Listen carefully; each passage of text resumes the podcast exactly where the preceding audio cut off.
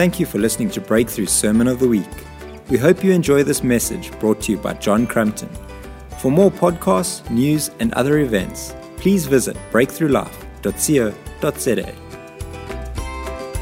All right, what I want to do this morning is uh, talk to you about forgiveness and why it is such an important thing for us as followers of Jesus that we walk in forgiveness. And what I'd like to do is, I'd like to give you an opportunity to practice some forgiveness. So I'm going to talk about something first, which I know is probably going to cause a couple of people to be a little uncomfortable, but it's okay. I have a remedy for you. I'm going to talk about forgiveness, and then you can actually then forgive me. How's that? Is that good? So stay with me. Uh, don't don't uh, don't check out because uh, we get so impacted or influenced by what is the standard narrative that we begin to think that's the only way to view something. Okay, I'm setting you up. All right. So, in this last week, in the Middle East, there has been a war. And Palestine and Israel have been trading rockets and missiles. And it is a hang of a mess. And this has provoked an enormous outpouring of comment and response from all sides. And depending on what you think about certain things politically and theologically, you may have a particular emotional response to what was going on. And what I want to do is just to say, folks, there's more than one side to a story. You didn't want to hear that. All right, so already I've given you something that you'll be able to forgive me for. All right, in this particular context, there are multiple sides to the particular stories that are going on. And, uh, and if you turn to one of our local news stations, they are going to come with a fairly consistent narrative, and it's coming from one particular viewpoint.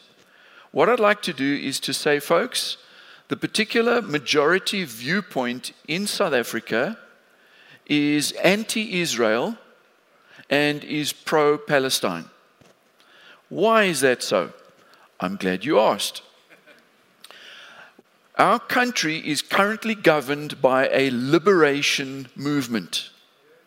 And when the liberation movement was fighting to throw off oppression, one of the things that they said was they would not be completely free and that apartheid would not be completely dealt with until and unless the Palestinians were free. This is the stated objective of our government. And so it should come as no surprise to you that the government is not pro Israel and is pro the Palestinians. And this has been their consistent view for many decades. Now, for some of you, that is a surprise. I don't know why it is a surprise, because that is one of their, their stated beliefs and one of their stated objectives. And so, if you are pro the liberation movement, and we all rejoice in the freedom that we now have, amen? We need to understand that some of the liberation aspects were good and some of them was not so good.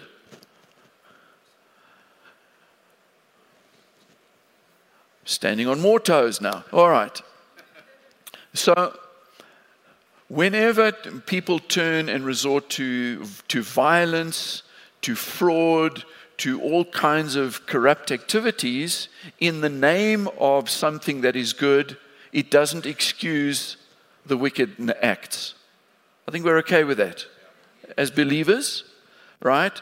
So, uh, even in the liberation struggle, there were atrocities that were, were committed on both sides. On both sides.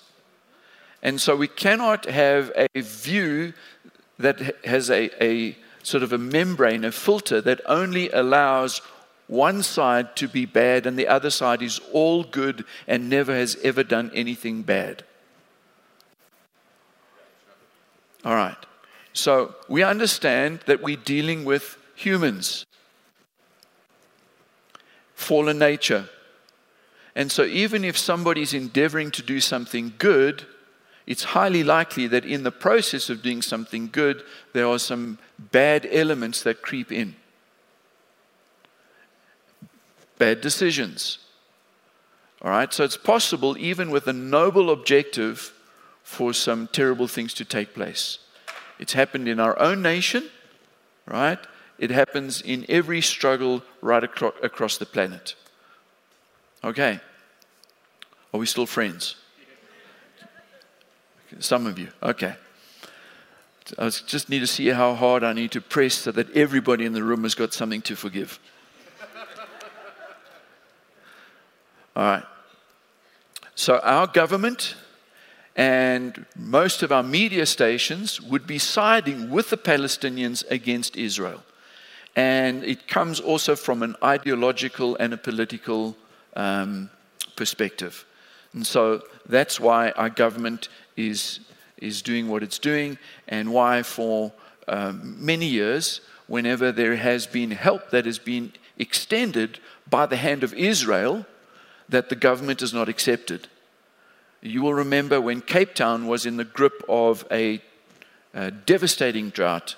They went basically to day zero, and Israel offered desalination plants. Interestingly enough, the technology had been invented by a South African. But our government at that point was not interested. This is obviously prior to the, the, the drought, and so Israel took up the rights for the desalination um, processes. They then came back to the country and said, Listen, we will help you setting up some desalination plants. This is in the Western Cape. And the government said, No, thank you, we do not accept help from Israel. Why? Because of an ideology. All right.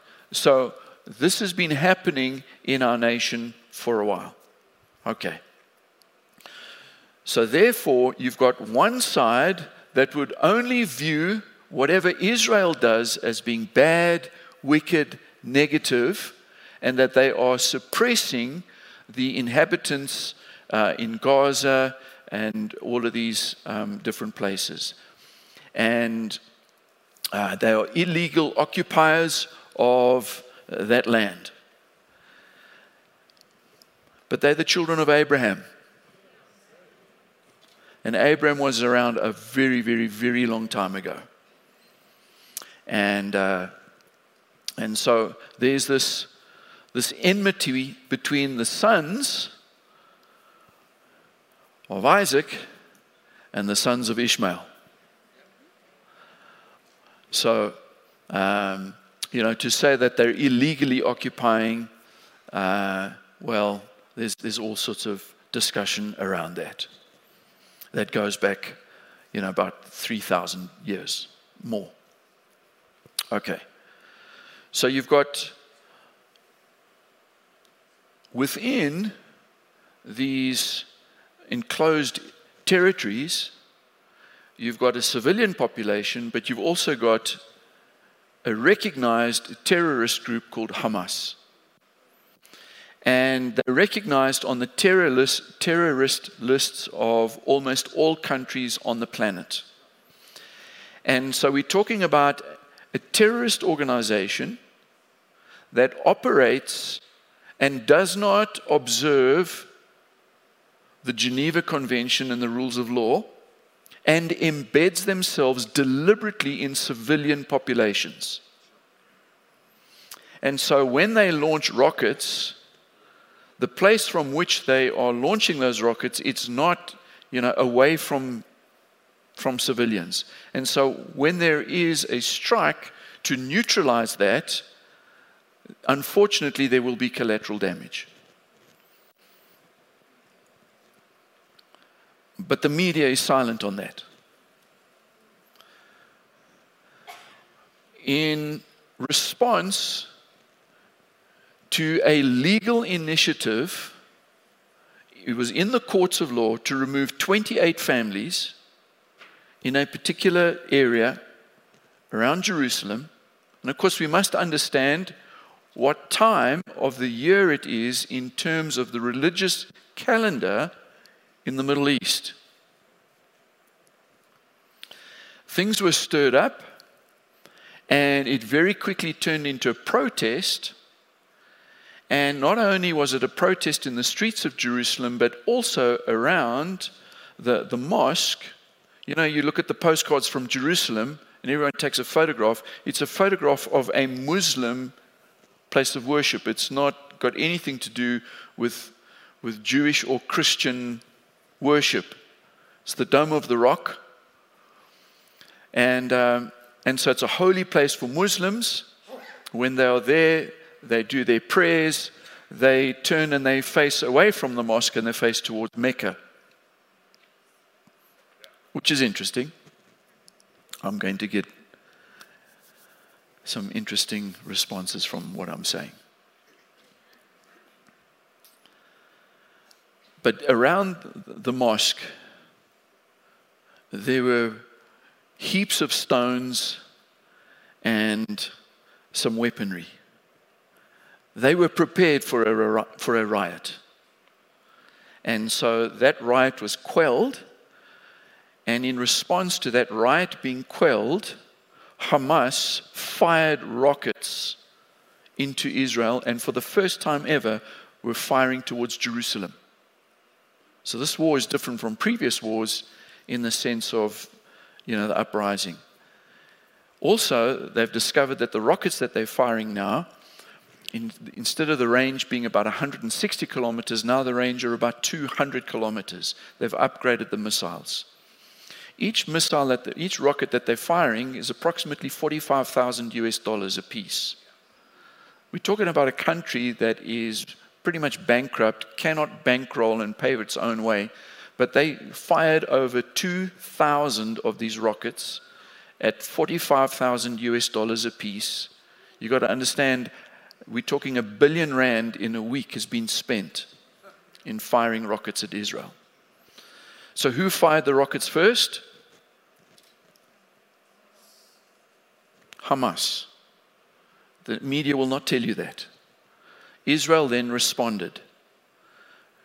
Israel sent notification of the, the coordinates, coordinates, the places that they were going to bomb, told people evacuate, gave warning, and then carried out their strikes.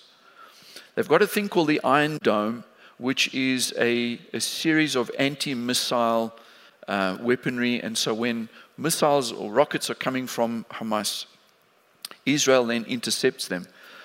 But this war is different from previous wars in that they are sending so many rockets at once that about 10% of those rockets are not getting through into Israel. So you've got, to find, you've got to ask yourself where did this organization get its backing, its funding, its military hardware, and their traces back to Iran? So this is not just a spontaneous thing that happened because a few people were facing eviction and it was a process that was happening in a court of law. You've got to spend months putting things in place to have that kind of an arsenal ready for a war. It didn't just happen this last week. But the media is not going to tell you that. When the building was taken, taken down, you might have seen this, this last week, there were two major buildings that were, that were taken out. If you look at the footage, you'll see that the building collapses almost in and on itself. That is highly sophisticated um, military campaign stuff. It's not indiscriminate, just spread it out like shrapnel. Warnings had been sent prior to the strike that people would evacuate the building, that there would be a, a, a limited um, impact on um, civilian deaths, any of those kinds of things. So we've got one standard on the one side, but we've got a very different standard on the other side. Okay. Just wanted to point out a few of the facts. Okay. Now, just like some people, as part of our family, and we, we're a big, wide family, and some people would say, yeah, we agree. Apartheid is not finally done until all the Palestinians are free. We've got folks in our family like this. Hallelujah. You're welcome. We love you. We've also got some other people on this side, and you're also welcome, and we love you, who think that Israel can do no wrong.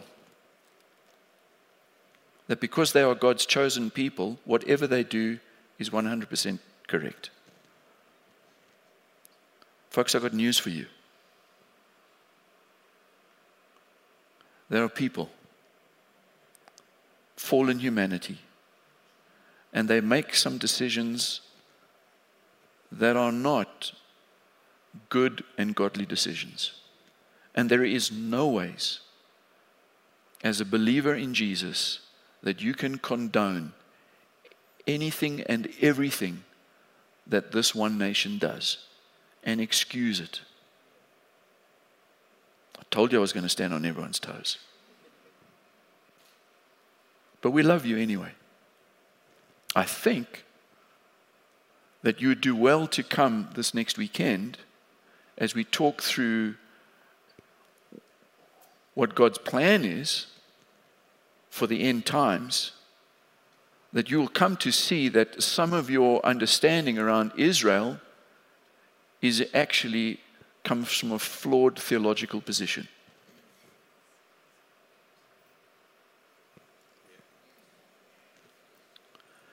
And that flawed theological position embraces some really weird uh, position that God has got some very special dispensation for the nation of Israel. And it comes from a thing called dispensational theology. And that is a very, very strange concoction. Because you're now developing a second route for salvation. In order to embrace that, you've got to say, oh, for all the rest of us, there is only one name by which we can be saved. That is Jesus. And it's through our faith in Him that we can find salvation. But, uh, but for the Jewish people, God's going to give them a special, special, you know, uh, losing my word here.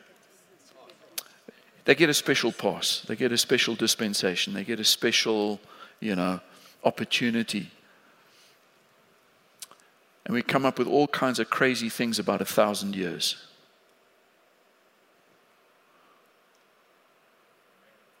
When we don't understand that some of the biblical language, oh, it's fine. I've got a few more toes I'm going to stand on right now. That we don't understand that in biblical language, when it says, I'd rather spend one day in your courts than a thousand elsewhere it's not meaning a literal thousand days in the tents of the wicked. When the scripture says that he owns the cattle on a thousand hills, it's not meaning that he only owns the cattle on a thousand hills, but a thousand and one hills, oh, well, that's too much for him. It's imagery. And so when he comes to rule for a thousand years, it's imagery. Oh, lost a bunch of you right there. So when we embrace this, this thing about a special dispensation and that the, the Jewish people have to have a, their own special way to get into the kingdom, You're, you're actually embracing a theology that is, um, well, the early church didn't know that theology. I'll just say that for now. Okay? All right. So, now that I've stirred you up, now that I've given you much to forgive me of, remember there's more than one side to what's going on. So there's more than one side. You've got to, you've got to, you've got to wonder why our government is going crazy against Israel and in favor of the Palestinians, and the US administration is saying, guys, de escalate, but Israel has a right to defend itself. Why are these totally different points of view? Now, I'm not saying either government is correct.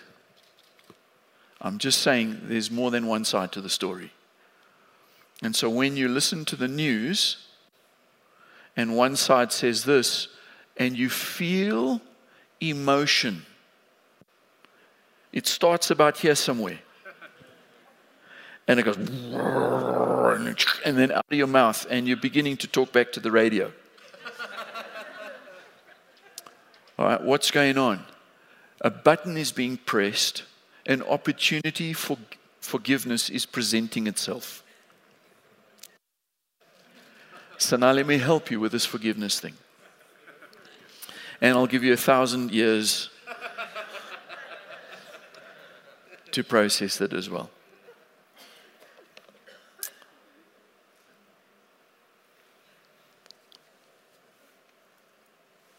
I was just thinking earlier this week, two very powerful words. Very, very powerful words. I'm sorry. It's powerful. When we can say to somebody, I'm sorry. Because it, it diffuses tension. It helps to de escalate things in our relationships one with another. Because we, we're taking the position of humility.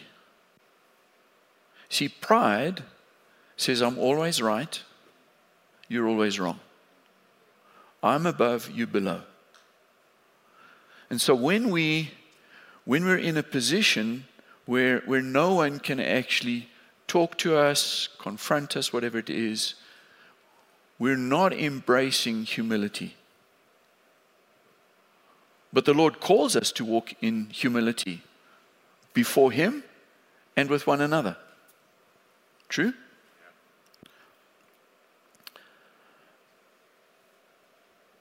When we take the initiative by saying, I'm sorry, we're actually beginning to bring that restoration process into being. And forgiveness is the thing that actually restores the connection. But you can initiate that whole process through, I'm sorry. Because you're inviting someone to participate in the forgiveness process. Jesus, uh, he put it like this in, in Matthew chapter 5. It's, you know, we got the, the Beatitudes, the beautiful attitudes of the kingdom. And he's talking about murder. he talks about anger. Because, you know, murder is the kind of like the outworking, if you like, of unresolved, intense anger. Okay, so he talks murder, then he brings it down a notch, so to speak, going into the very heart of things, anger. And then he comes down another notch and he said, Now listen, guys, when you are worshiping and you're bringing your gift and you're there in front of the altar and you suddenly remember that someone else has got something against you, Leave your gift and go and make right. Then come back and worship. In other words, take the initiative. The kingdom thing is because this is God's heart. We made in his image. We to be like God. For God so loved the world. He took the initiative and he came to forgive us our sins. His name, Jesus, means he saves because he came to save his people from their sins. So God takes the initiative to bring reconciliation, restoration, to bring forgiveness. And so I'm sorry is part of that. Hey, I'm taking some initiative here to go and put it right. So I stood on your toes, and I'm sorry.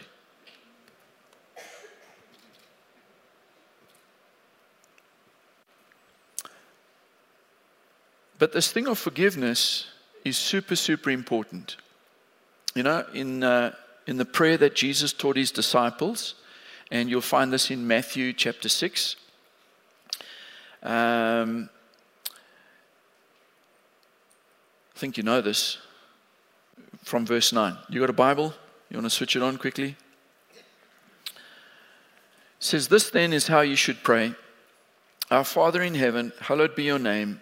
Your kingdom come, your will be done on earth as it is in heaven. Give us today our daily bread, and forgive us our debts as we also have forgiven our debtors. The interesting thing there, debt is actually it's, it's a financial connotation. Jubilee, but that's for another day. Verse 13, and lead us not into temptation, but deliver us from the evil one. Verse 14, for if you forgive other people when they sin against you, your heavenly Father will also forgive you. But if you do not forgive others their sins, your Father will not forgive your sins. This is not talking salvation. All right? When we are born again, when we put our faith, our trust, our hope in Jesus, immediately we are made right with God. We are justified. He declares us righteous, just as if I'd never sinned. So we come into alignment, all right? Never lose our salvation. Hallelujah. But my experience of the nearness of God's presence is impacted and affected by the way in which I live my life. He draws near to those who draw near to him. True? Book of James. So when we draw near to him, we draw near to him in humility and in seeking forgiveness. But there are times when we, as Daryl was saying earlier, you know, we just we pull back a bit from God. So at times we do things in our lives where we're actually pulling away from Him. Instead of saying, Not my will, but yours be done, we're saying, Actually, not your will, but mine, which is called sin.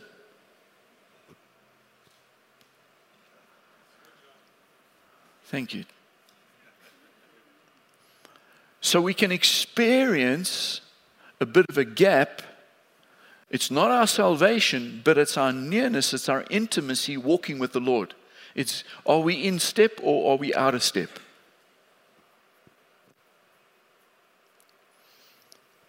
And so forgiveness brings us back to that place of experiencing His nearness. Right? And if we want to experience His nearness, one of the things we need to do is to forgive others who've hurt us, damaged us, offended us, abused us, ripped us off, whatever it might be. But we also need to be extending that forgiveness to others. Because just as God forgave us, we too, like Him, because we want to be like Him, we too forgive others. You okay with this? All right. So, we got our, our wonderful friend called Peter. He's uh, the fishing guy and uh, loves to tell stories. And uh, he, uh, he of is uh, a bit of a hot headed guy and he jumps into things, and sometimes he acts before he thinks. And, um, and we love him because what he does is he exposes things that, um, or he says things that, you know, many of us would actually like to ask, but we just didn't have the courage. Yeah? And um, so he jumps in there and, uh, and he says in Matthew chapter 18, all right, verse 21. Then Peter comes to Jesus and he asked, Lord, how many times shall I forgive my brother who sins against me? Up to seven times? Like, you know, I'm a really righteous dude. You know, I'm a clean fisherman. I smell nice. you know, up to seven times, which is, you know, like, wow. You know, I'm, I'm really going the extra mile on this one. You know, and seven representing the number of, of completion. You know, and so I'm, I'm really, you know, doing it. And so Jesus has a wonderful answer for him. In fact, the answer that Jesus gives is for all of us, isn't it? I tell you, not seven times, but 77 times. The, original language, you can translate it 70 times 7. So it's a, it can go either way. The point is, on a daily basis, there's a whole lot of forgiveness that needs to go on. In other words, we need to walk in a spirit of forgiveness. It's not about, you know, counting up until I've reached a threshold and then I don't have to forgive. No, the context is let your life be one that reflects endless forgiveness. All right? So it, it's a complete completeness that you need to forgive. So then Jesus tells us a story. Everyone loves a story. And he uses the story to demonstrate something of God's heart towards us and therefore the implications of our heart towards other people. Therefore, in verse 23, the kingdom of heaven is like a king who wanted to settle accounts with his servants. As he began the settlement, a man who owed him 10,000 bags of gold was brought to him. 10,000 bags of gold. In the original, it's 10,000 talents. And um, it's basically 20 years worth of wages. That's a lot of money. 20 years worth of wages. That's how much this guy owed. It's, the context is millions of dollars. We like to use dollars more than rands. Not Zim dollars.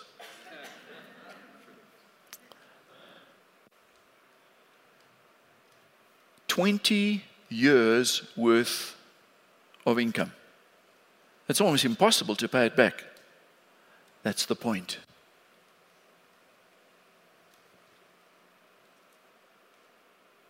This is a huge sum of money.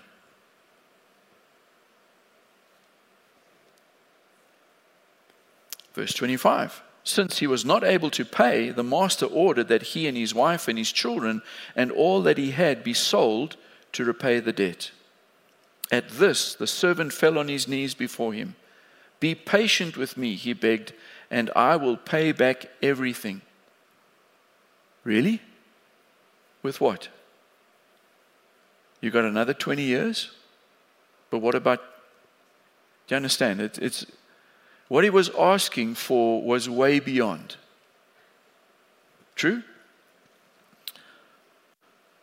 Verse 27 The servant's master took pity on him, cancelled the debt, and let him go. Do you see that? Cancelled. Didn't say, hey, let's arrange a repayment plan. We understand that times are tough and, you know, we'll, we'll have a special COVID plan for you. No, cancelled.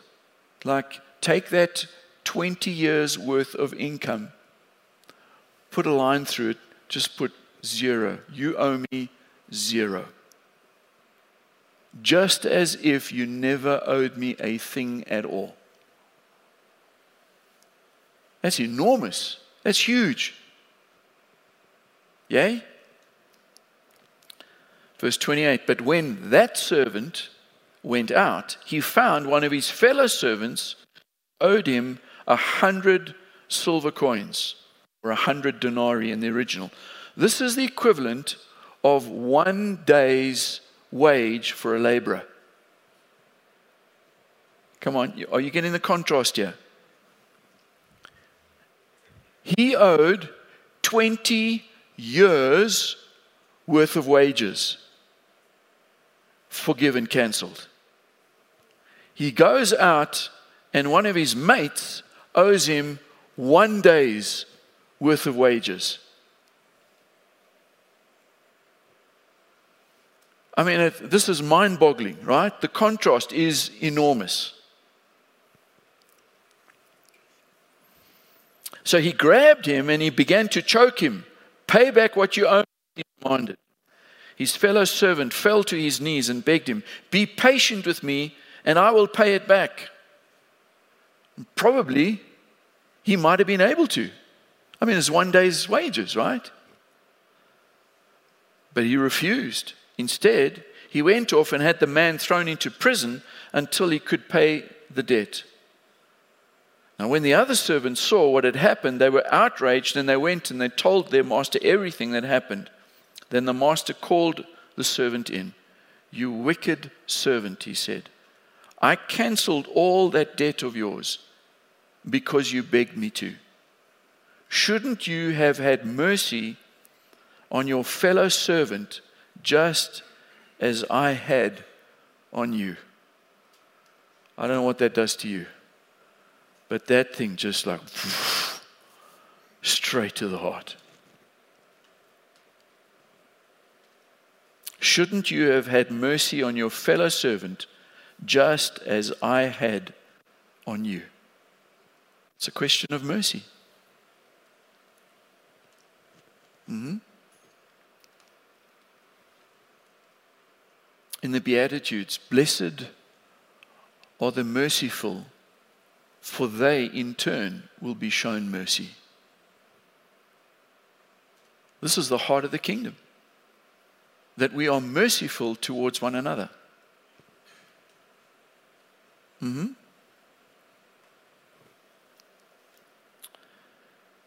Verse 34 In his anger, his master handed him over to the jailers to be tortured until he should pay back all he owed.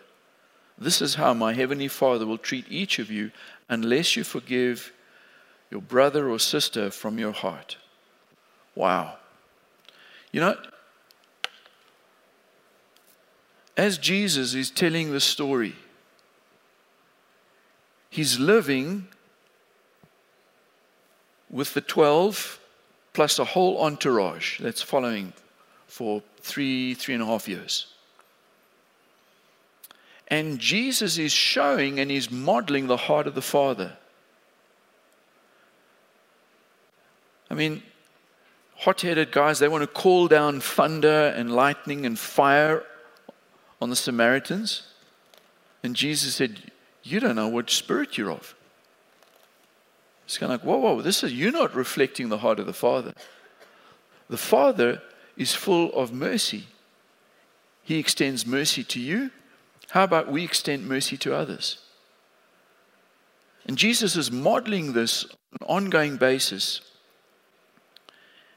He's living, okay? They're not just coming to the office eight hours a day, five days a week.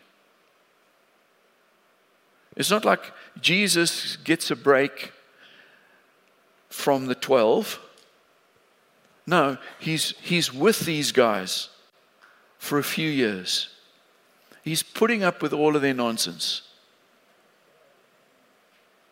Yeah? And he's putting up with a guy called Judas. Yeah, man, I, I hadn't realized this before. he's putting up with Judas. For three and a half years, he's putting up with Judas. He knows what Judas is going to do. And he never once gives the game away. Even on the night that he was betrayed, the rest, the other 11, thought that Judas was off to go and give money to the poor. His cover was not blown. Jesus just said, Listen, go and do what you need to do and go and do it quickly.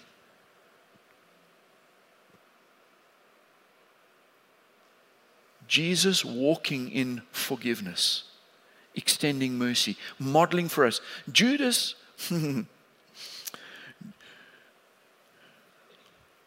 on now. Talk about state capture.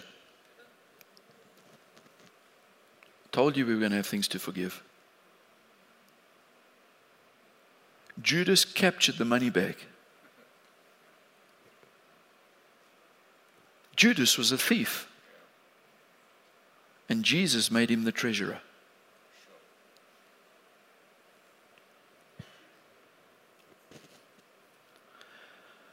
The gifts and the offerings to Jesus, he stole what was given to Jesus.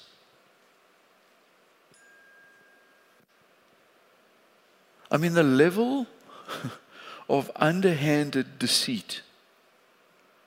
Incredible. And Jesus didn't take the money bag away from him, he, he gave him every opportunity to repent.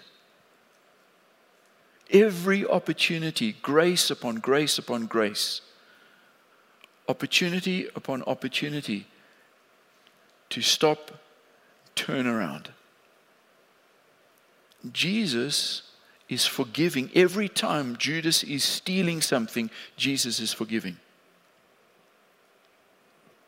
and the ultimate betrayal. Jesus forgives.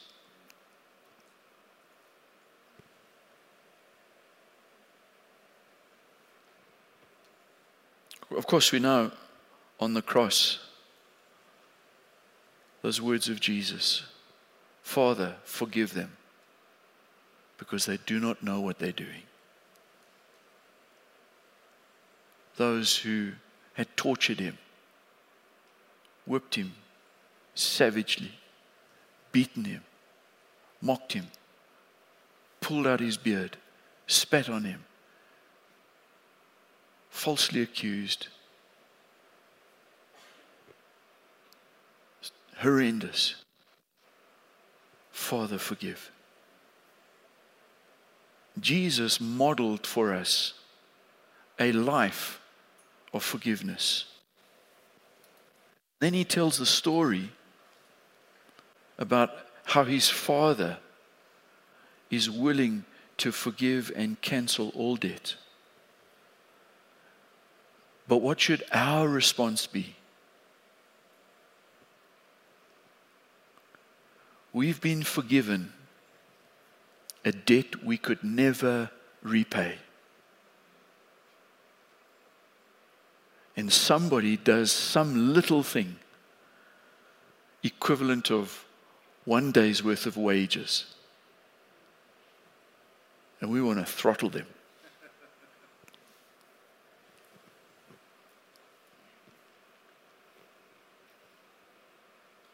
Yeah, come on. God's a forgiving God. He's forgiven us so much.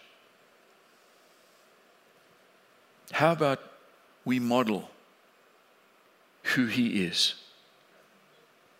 It's kind of like, wow, you're so kind and gracious and forgiving. Yeah, runs in the family.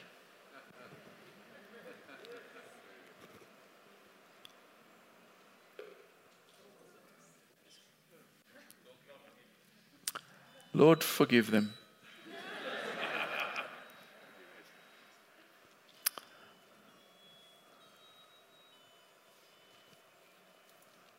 Maybe it's a sign.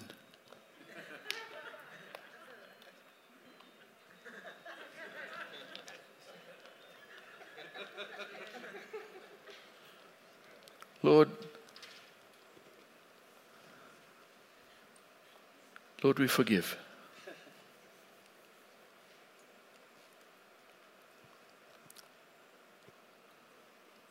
Come on, think about think about things.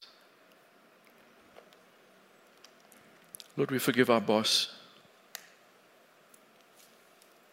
Didn't give us the increase we wanted. Didn't recognize the hard work we've done. We put in the extra hours, didn't get recognition. We got blamed for something that wasn't our fault. Lord, we forgive. Lord, I forgive the school teacher who said I was dumb, useless, never going to make it. Spoke all kinds of negativity. Forgive. Lord, I forgive my brother. Forgive my sister. So mean to me. Unkind. Mocking and beating me up, and not being the support that I needed. Forgive.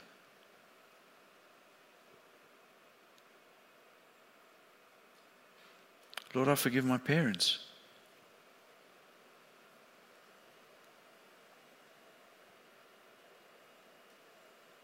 Times when I had expectations that they could not meet.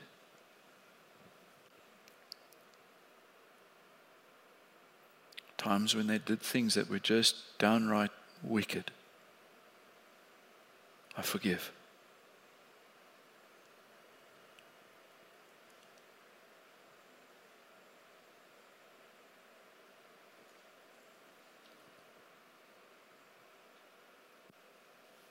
Lord, I forgive church leaders.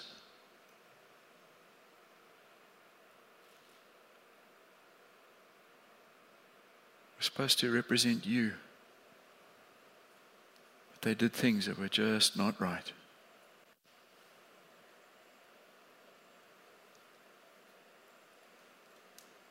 Forgive.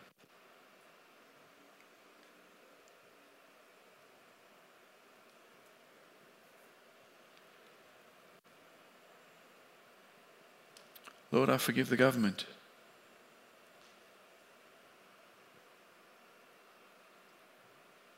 just haven't done what I'd hoped they would do. Forgive.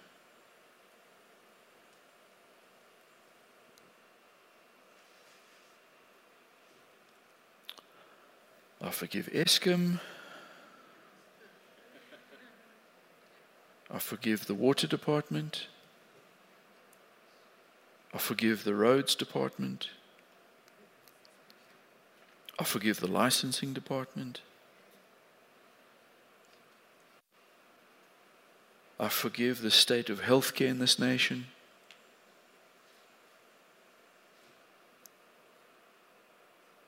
I forgive the taxi drivers.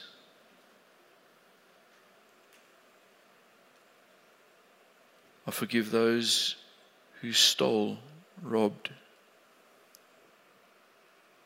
from me.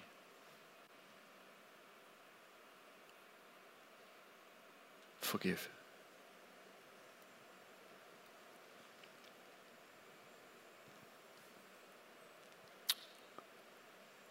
Father, right now, I just turn my gaze to you to say thank you for all that you've done in forgiving me. The debt I could never pay. You canceled my debt. You said, Go go free. You're forgiven.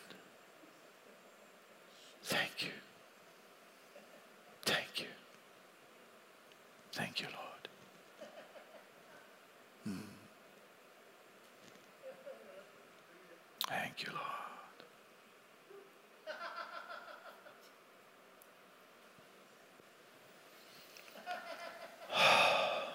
Doesn't it feel better?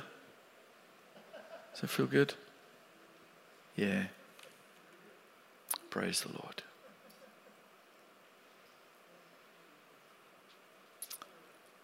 One more thing. Would you forgive me for standing on your toes this morning? That'd be all right?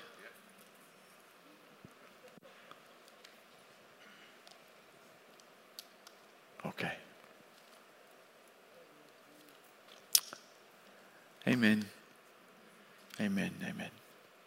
We were going to end this meeting so differently, but there it goes.